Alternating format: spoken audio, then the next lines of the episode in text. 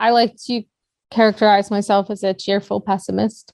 So I'm in America now, trying to put my money, time, efforts where my mouth is, working towards an ex China battery supply chain.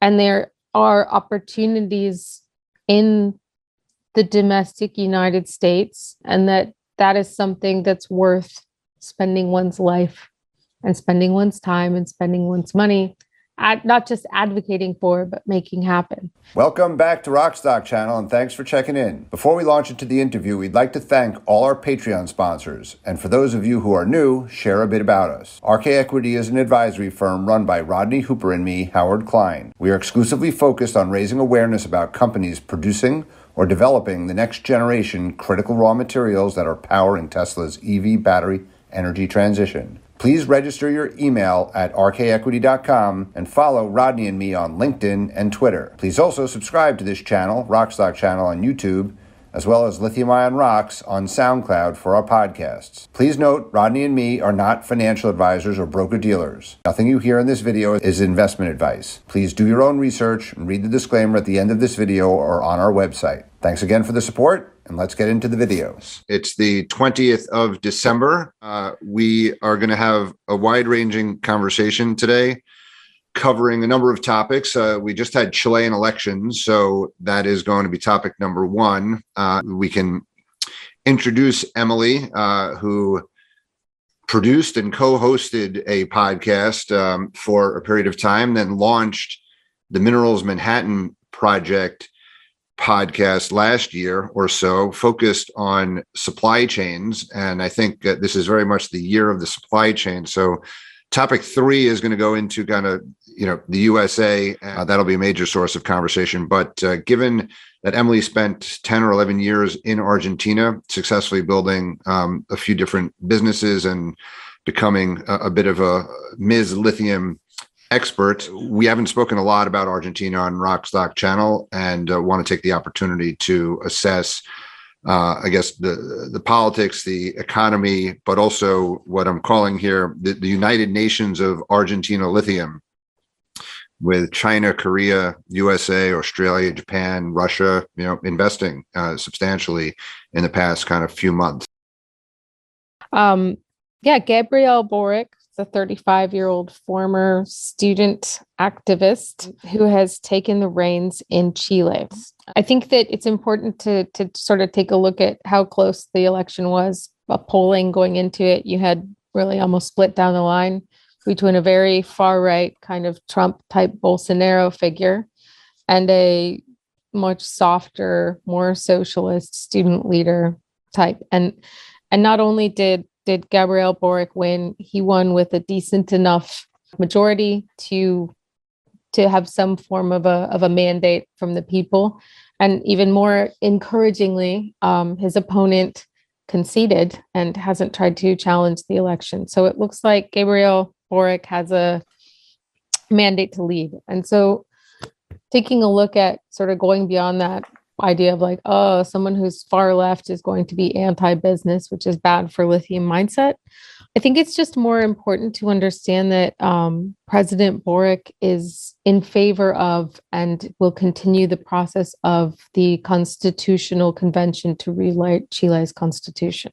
And so, what that means for lithium is I would say two things is sort of one, a bit more uncertainty. And then the second thing to kind of take a look at is, you know, how important is lithium to Chile versus how important is Chile, how important is Chile to lithium, right? So when you take a look at how important Chilean exports are to lithium supply, you've got a pretty substantial percentage there. But when you take a look at to how important is lithium to sort of a the bottom line of Chile, you know, you're you're at one or two percent of exports max, right? And so lithium in Chile is very much a politically charged topic that doesn't really move the needle from an economic standpoint. So I would I would watch the constitutional process that is going to be happening in Chile and understand that from a bottom line or, or looking at the numbers standpoint, if the leftist government needs to sort of make concessions from a populist standpoint, uh, lithium becomes a much easier sacrificial lamb than something like copper, which is a lot more important for the economy. If I can make an observation, like I've been a student of emerging markets um, for most of my career, um, you know, in my early 50s, and uh, the Washington Consensus, uh, Chile was always a darling for the past kind of 30, 35 years, following what the IMF said. You know, they privatized their pension system and and for a very very long period of time it, it, it, relative to argentina and most other countries in south america and in emerging markets globally the political reforms and economic reforms were were seemed to be very good from the perspective of a um, you know western investors and the like. And i was very surprised. It was about two years ago uh, this time i was listening to you know podcasts with you um, where Argentina was always a mess, you know, post, and post Macri it was a mess. But then all of a sudden, you know, the pots and pans and the and, and the and the protests and, and the burning of, of subways, you know, in um, in Chile caught me very much by surprise. We're not used to seeing such political risk in Chile, and the constitutional changes that you're talking about, you know, that transpired you know after that and then we've had some delays with covid i guess but, but sqm is very much was a reflection of that Washington consensus and the privatization. I mean, Boric has talked about, you know, na- nationalizing lithium and, and Julio Ponce, you know, an oligarch billionaire, um, is, you know, pretty much still in control of SQM. Three years ago, you interviewed Eduardo Bitrán, right, after they changed the tax policy and the royalty scheme for SQM and Albemarle, which in my opinion has incentivized SQM's very aggressive expansion, you know, of low quality lithium. Um, I haven't looked at how SQM is trading, you know, yet today, you know, as a result of this, but their concession ends in 2030.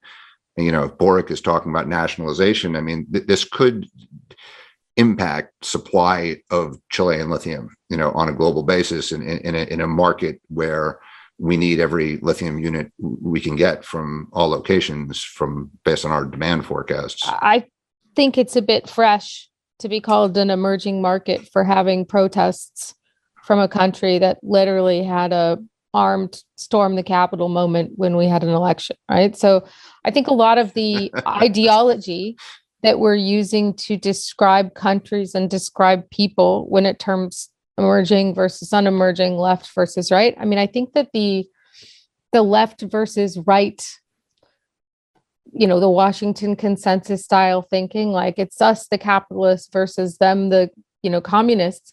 I think that that convenient worldview or tool to organize the world is a bit outdated right? And, and this this kind of follows up to this idea that you've got um you know people who are pro mining seem to be against the energy transition right? And and, and then people who are pro evs seem to be anti mining it's the world is not as tidy and convenient as it was presented to a Cold War uh, style situation. And so there's a very big difference, I think, between political models and economic models. And I think that what we're seeing to some extent in Chile, or what we're going to see in some extent when it comes to lithium, is blowback against this idea that a bunch of Chicago boys can come down into a country and fix the economy, right? You know, one of the things I took away from from talking to Eduardo Bitrán was that he was everybody's bad guy, right? That you know, he was trying to strike a balance and from the markets and from the market standpoint and from the international standpoint, he was that bad guy who was trying to fight capitalism and then from the more reform minded folks in Chile, he was that bad guy trying to stop nationalization. And so, you know, I think, you know, I, will put my Santa hat on later and then take it off to Eduardo Bitrán for for threading a very complicated needle for for a long time. Um, but to kind of take that over to the or a pivot to the Argentina question, nationalization versus not nationalization. What's the Constitution going to say about lithium? How is lithium going to be used or how is it going to be represented in the political dialogue is a lot more of sort of a soft soft science, right? This is going to be an emotional feelings driven situation rather than a right.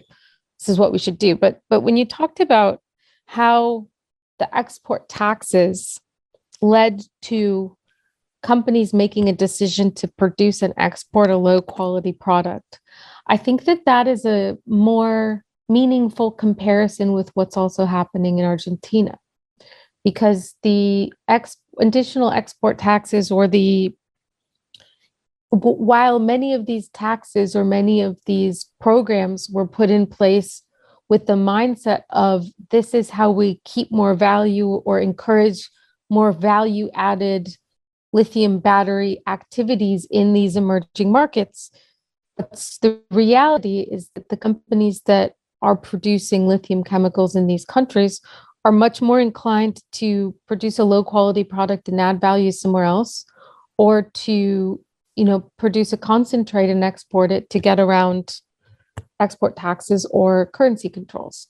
And i think that that's a an interesting comparison that your your commentary kind of brings up I don't think that Eduardo Bitrán was not trying to uh, do that because he was very much advocating for he was uh, you know having h- higher value add, but but in his attempts to take more from SQM, right? He he had a um the tax is slightly SQM different on hydroxide from Chile, right? Like yeah, yeah absolutely, hundred percent.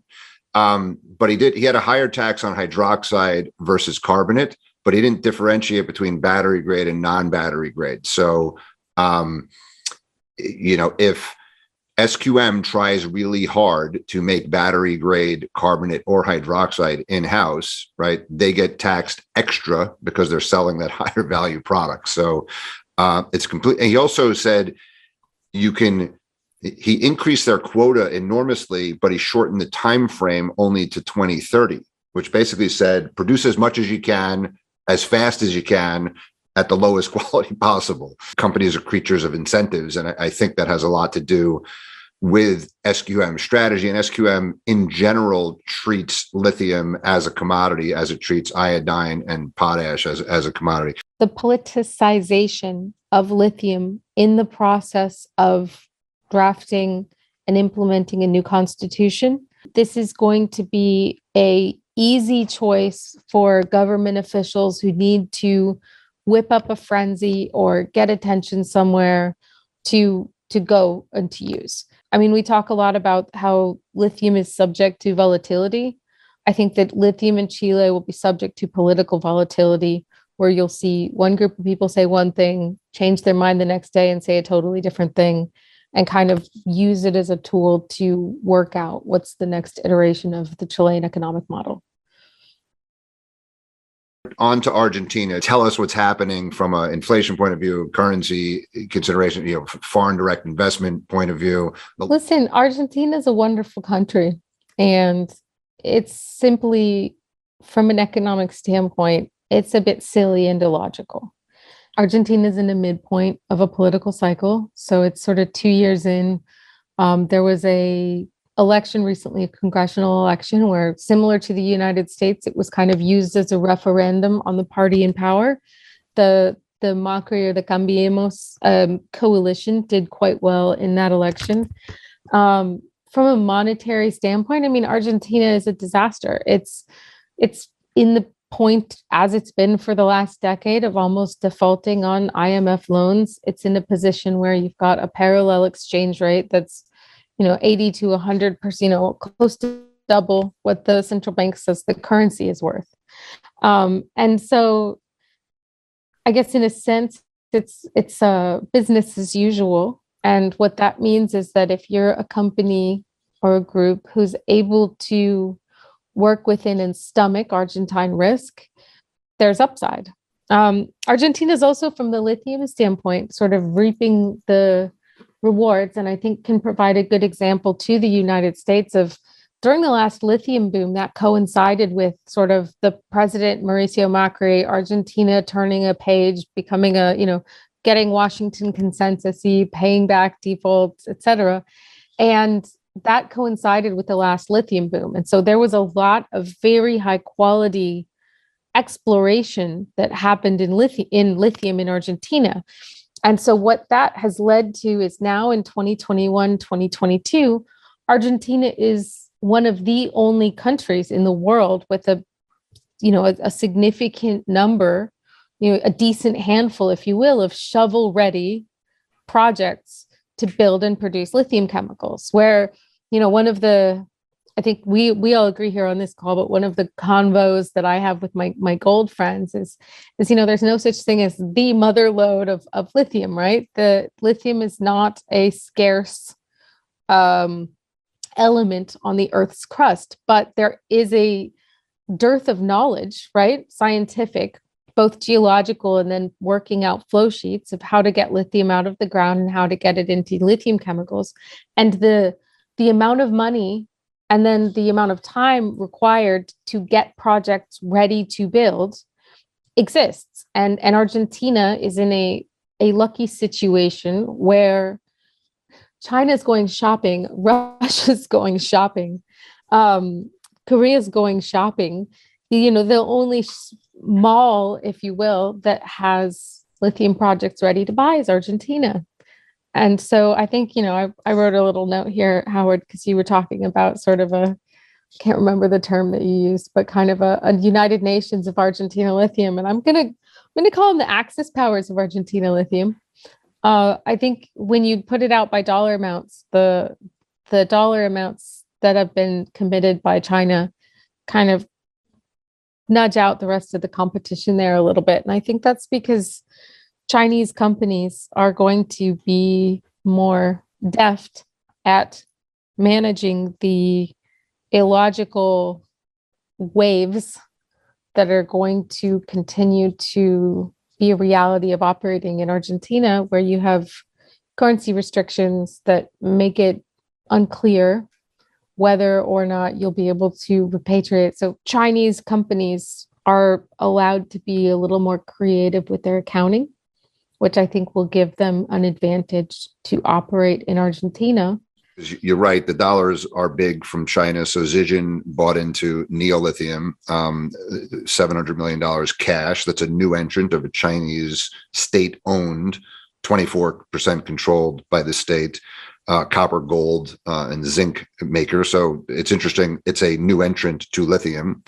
And then you have in Eramet Tsingshan, but they're earning in three or four hundred million dollars, um, and that that's a DLE technology. And then we had just last week POSCO going forward with their technology in, in Hombre Muerto. You had you know a battle for you know Ganfeng and CATL were going for Millennial, but Lithium Americas ultimately ended up with that. But Lithium Americas is 51% controlled, you know, in Minera Exar with Ganfeng. So I wonder if they, um, you know, partner on millennial. China's initiatives in lithium has been to make low cost long-term financing available to companies in the battery supply chain and that includes lithium and what that does is it it allows a chinese companies to operate at a lower cost of capital than its competitors and lowering the cost of capital makes somebody more competitive and it also takes the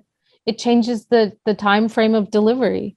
You know if you if you look at at a company who's a not getting long term low interest debt financing from from the the national bank and then b who's having to you know deliver a song and dance for a quarterly report they are going that company is going to make different decisions. They're going to be in a position to make different decisions. And i and i think that when you're able to take a more long term look, Argentina's risks look more like waves that you can ride rather than something that's going to catastrophically impact your country, your company's performance from one quarter to another.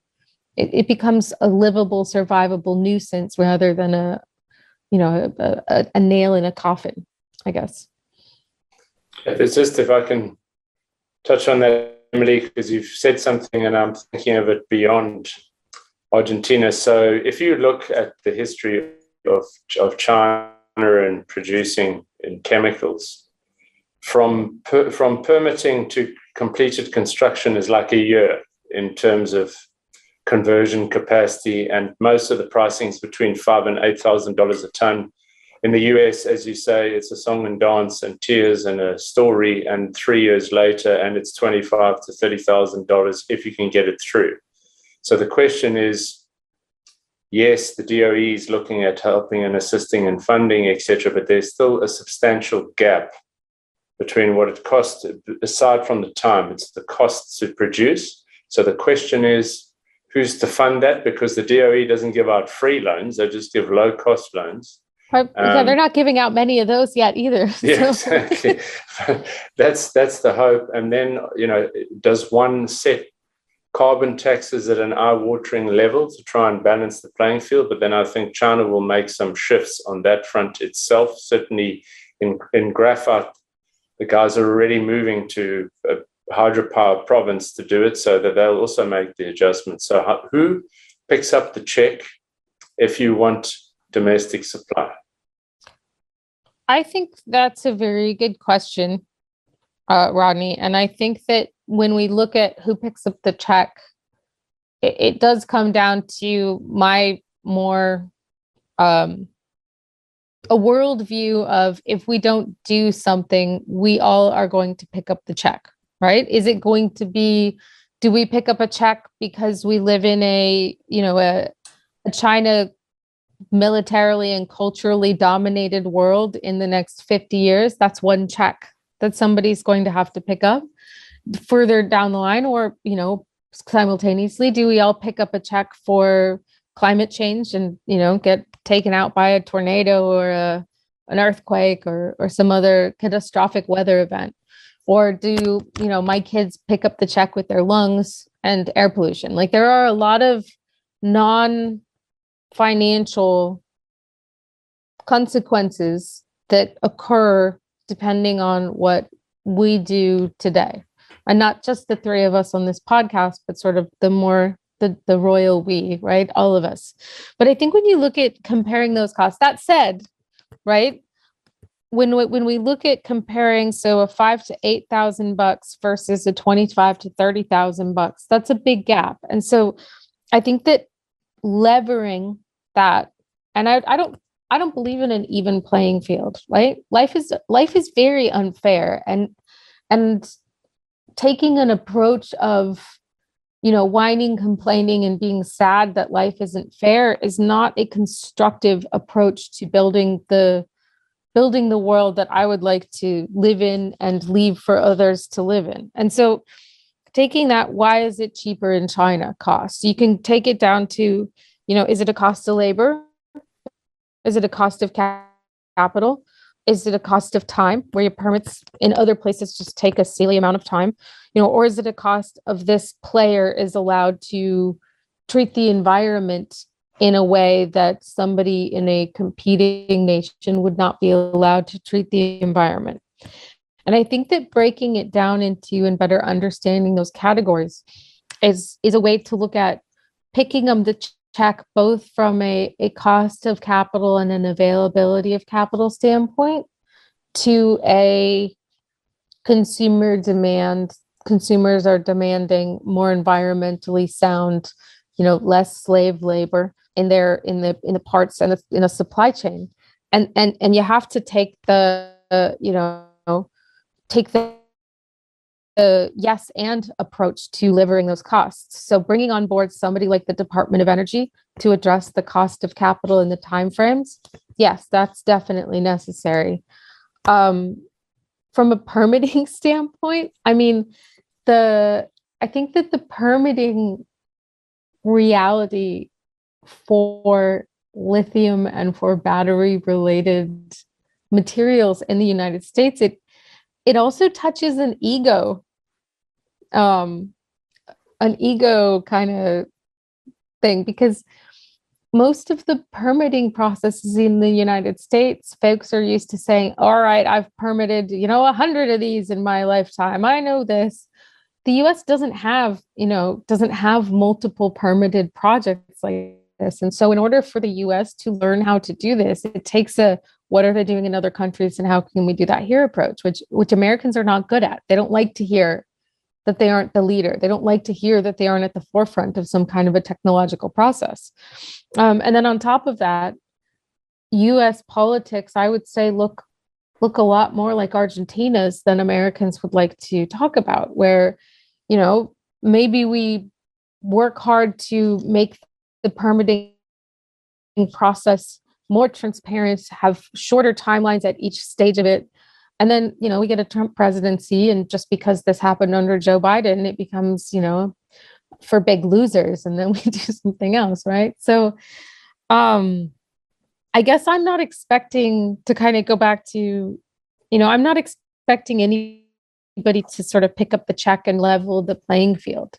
But I am asking that folks along all portions of this, from the consumer standpoint to the investor standpoint to the government standpoint, try to understand better what the levers are that hold the US back from being competitive and take a constructive approach to to to working on that together. Because if you if you look at the economics of EVs and cut to the chase, you make about six or seven percent on a car. That's what you make in operating margin as an OEM.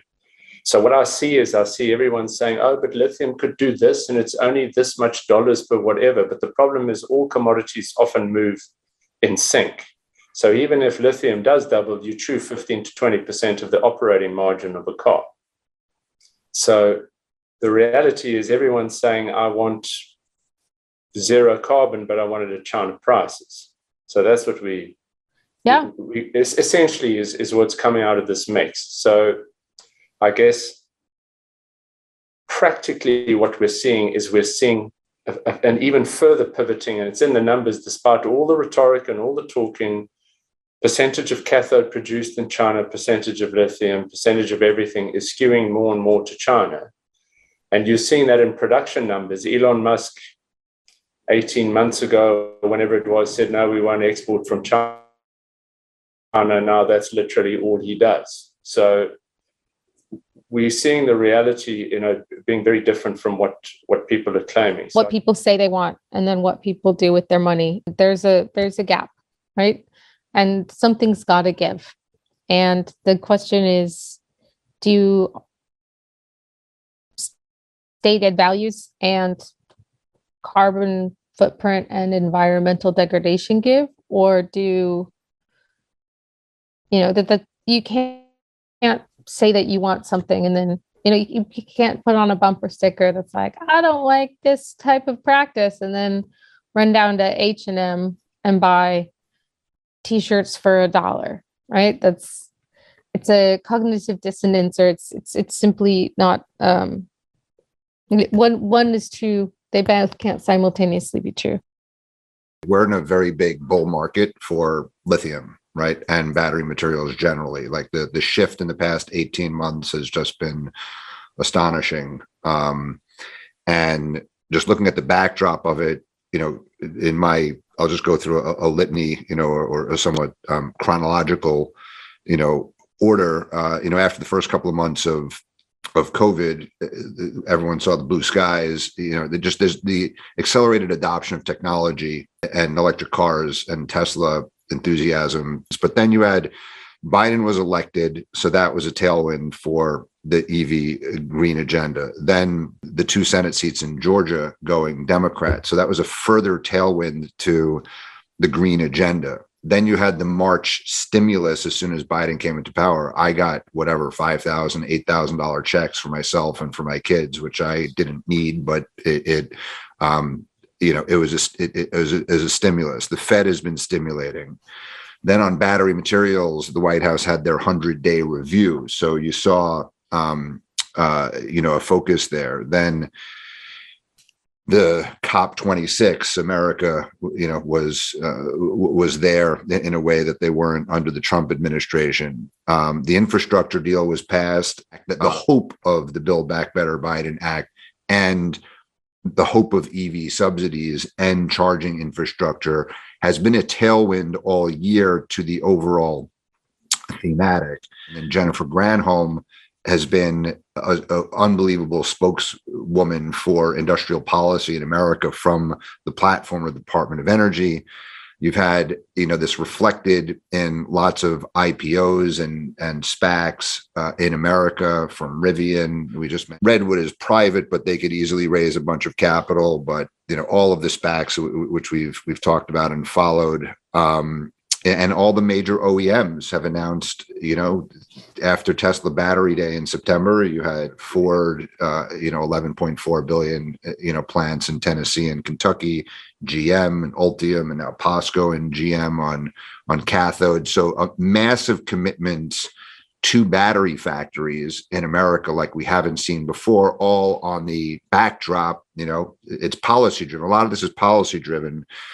Um, and then you have ESG and sustainability as an investment thematic has also been a huge tailwind. So all of these things are, you know, coalescing to support demand for lithium battery materials. Uh, but you've had some headwinds, right? Uh, progressively, and, and, a lot of the politics impacts and the narrative shifts. So you had Afghanistan was not good for Biden. Um, you know, the, the uh, the delay in getting the infrastructure bill and the Build Back Better Biden Act, you know, and now Manchin, um, you know, basically stopping it. Inflation worries, right? And meantime, you know, and, and worries about the debt.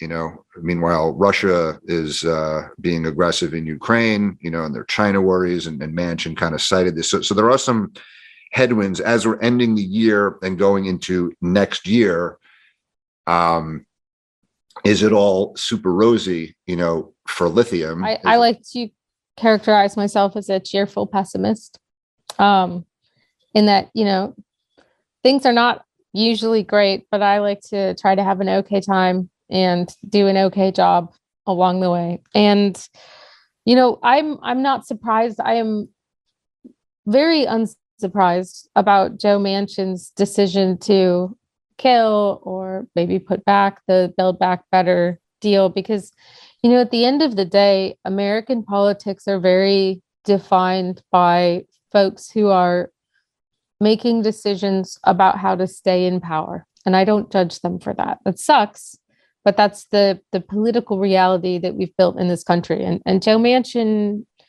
you know, comes from the state that represents coal to the United States. And so, you know, that guy can't, I don't think he has the political capital to step over the aisle and and and and support this, right? And and and while his his decision to not support this bill does come from saying he's concerned about inflation and all of these things yeah, I mean, I'm I'm unsurprised, and that's fine. You know, I would still be be friends with Mr. Manchin, but I, I don't expect him to cross the aisle and get behind a, a a build back better policy agenda that is and should kill coal in America. Coal is a very antiquated form of energy. It's extremely dirty. While I'm not saying between today and tomorrow use absolutely no coal. From a policy standpoint we should stop using coal for energy. It is not the it is not the optimum solution to this problem.